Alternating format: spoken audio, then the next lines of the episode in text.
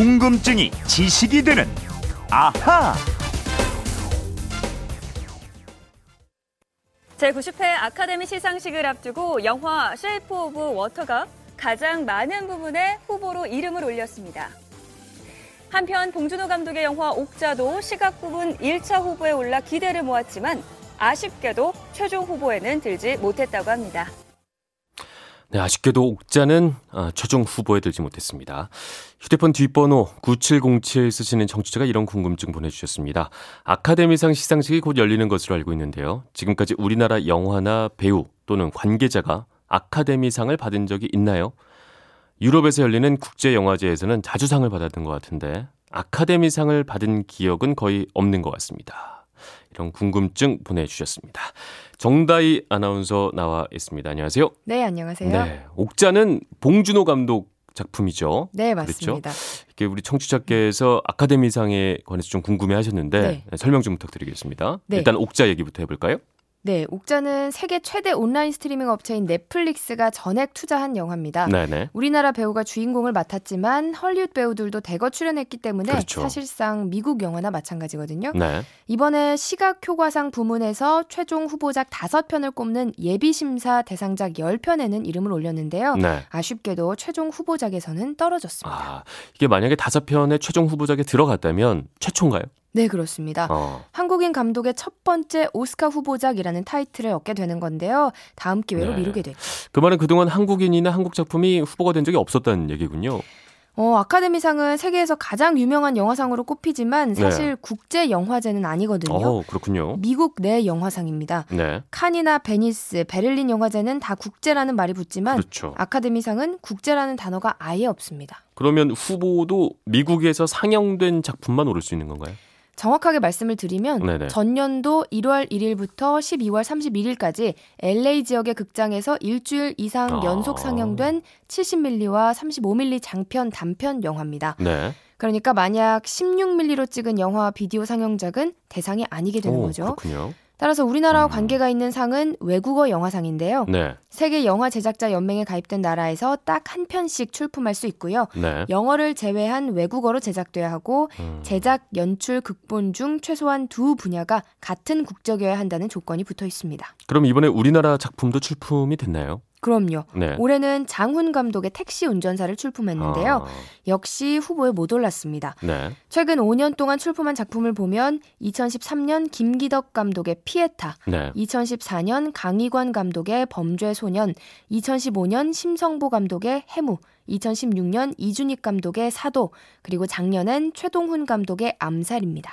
1년에 딱 한 편씩 출품한다고 했는데, 그럼 서로 출품하고 싶을 것 같은데, 이 음. 작품은 누가 정하는 건가요? 영화진흥위원회가 정합니다. 아. 영진위가 다양한 의견을 받고 심사를 통해서 선별을 하는데요. 네. 55년 전인 1963년 제53회, 제35회 시상식에 네. 사랑방 손님과 어머니를 출품한 이후에 거의 매년 출품을 음. 하고 있는데, 이게 후보에 오르기가 참 어려운가 봐요. 그렇게 그렇죠.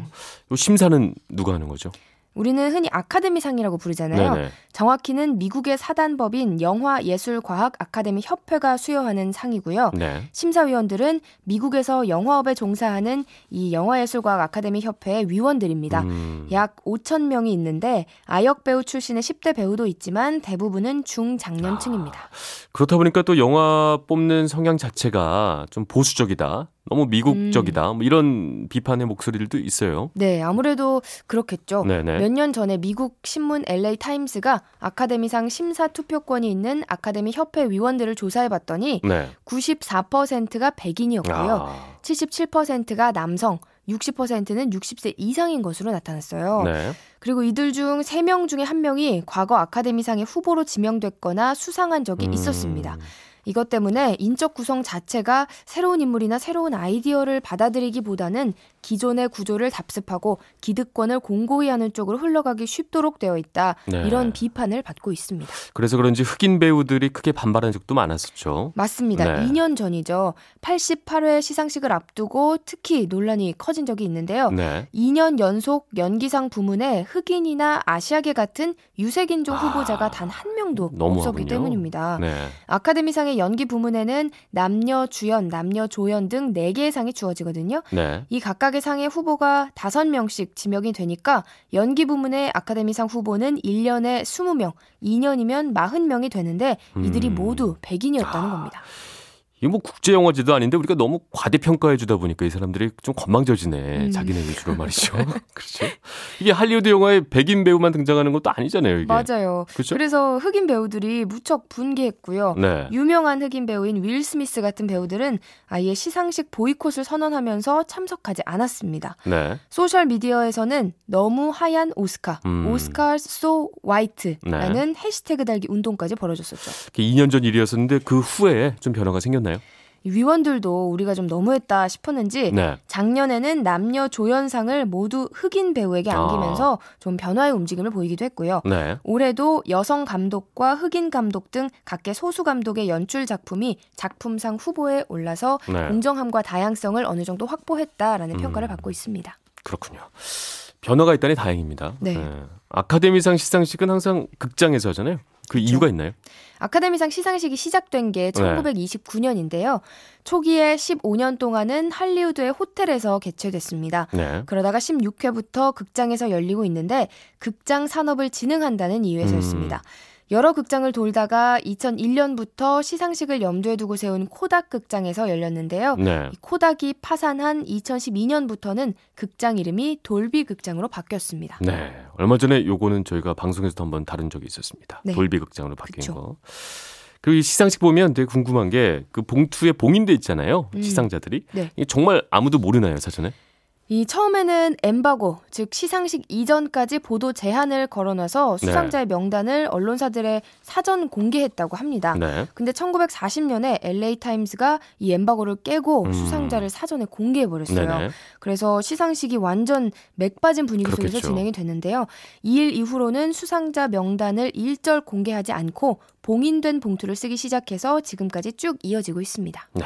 후보에 계속 올라도 상 못 받는 배우들도 꽤 많이 있죠. 맞아요. 재작년에 그 레오나르도 디카프리오가 네. 4전 5기로 수상을 해서 화제가 음. 됐는데요. 아라비아의 로렌스 등에 나왔던 명배우 피터 오툴은 무려 8번이나 남우 주연상에 도전했지만 네. 사망할 때까지 오스카를 품에 안지 아. 못했고요. 최고의 연기파 배우인 알파치노는 7번의 도전 끝에 1993년 여인의 향기로 나무 주연상을 받았습니다. 네. 그리고 올해는 무관의 연기파 배우 게리 올드만이 처음으로 수상할지가 관전 포인트입니다. 아무래도 상은 운이 있어야죠. 운이 필요하죠. 네. 사실 알프레드 히치콕 감독 또 그레타 가르보 하면 모르는 사람이 없잖아요. 그렇죠. 이 두 사람은 영화적 업적도 아주 뛰어나다는 평가를 받고 음. 있는데도 불구하고 오스카 수상자로 낙점된 적이 한 번도 없습니다. 네. 그런가 하면 말론 브란도, 조지 시 스코트는 아카데미가 유색인종 차별과 역사 왜곡에 앞장서고 있다는 비판을 제기하면서 수상을 거부하기도 했었죠. 말론 브란도 역시 이름만 멋있는 게 아니라 행동도 멋있네요. 맞아요. 네. 이 말론 브란도는 워터프론트와 대부로 두 차례나 주연상을 받았는데요. 그렇죠. 두 번째 받게 된 1973년에 상을 거부했습니다. 네. 미국 정부가 아메리칸 인디언을 차별 대우하는 것에 대한 항의 표시였다고 해요. 네. 자, 그리고 오늘의 앗 이런 것까지는요. 네, 아카데미상 시상식이 이따 오전 9시 30분부터 시작이 되는데요. 네. 올해 시상식은 일주일이 미뤄진 겁니다. 오. 왜 그랬는지 아세요? 짐작이 안 가는데요. 원래는 네. 2월 마지막 주 일요일 지난주 일요일에 열릴 예정이었는데 네. 지난주 일요일에 평창 동계올림픽 아~ 폐막식이 열렸잖아요. 네. 그래서 겹치지 않도록 연기했다고 합니다. 이게 흥행을 생각하는 거군요. 평창 동계올림픽과 겹치면 아무래도 좀 관심도가 떨어질 수밖에 그렇죠. 없으니까요. 어, 알겠습니다. 아카데미상 관련돼서 아, 저도 궁금한 게 많았었는데 네. 아주 감사합니다. 예, 네. 잘 들었습니다. 이 9707님도 뭐 여러 정보들 알게 되셨을 것 같습니다. 선물 보내드리겠고요. 또 이렇게 평소 궁금한 게 있는 분들 어떻게 하면 될까요? 네, 그건 이렇습니다. 인터넷 게시판이나 MBC 네. 미니 아니면 휴대폰 문자 샵 8001번으로 보내주시면 되는데요. 문자 보내실 때 미니는 공짜지만 휴대전화 문자는 짧은 건 50원, 긴 건 100원의 이용료가 있습니다. 네. 아주 목소리가 좋습니다. 오늘. 아, 감기 고맙습니다. 다 나신 건가요? 네, 그런 아, 것 같아요. 네. 아주 좋습니다. 네. 감사합니다. 궁금증이 지식이 되는 아하 정다희 아나운서였습니다. 감사합니다. 고맙습니다.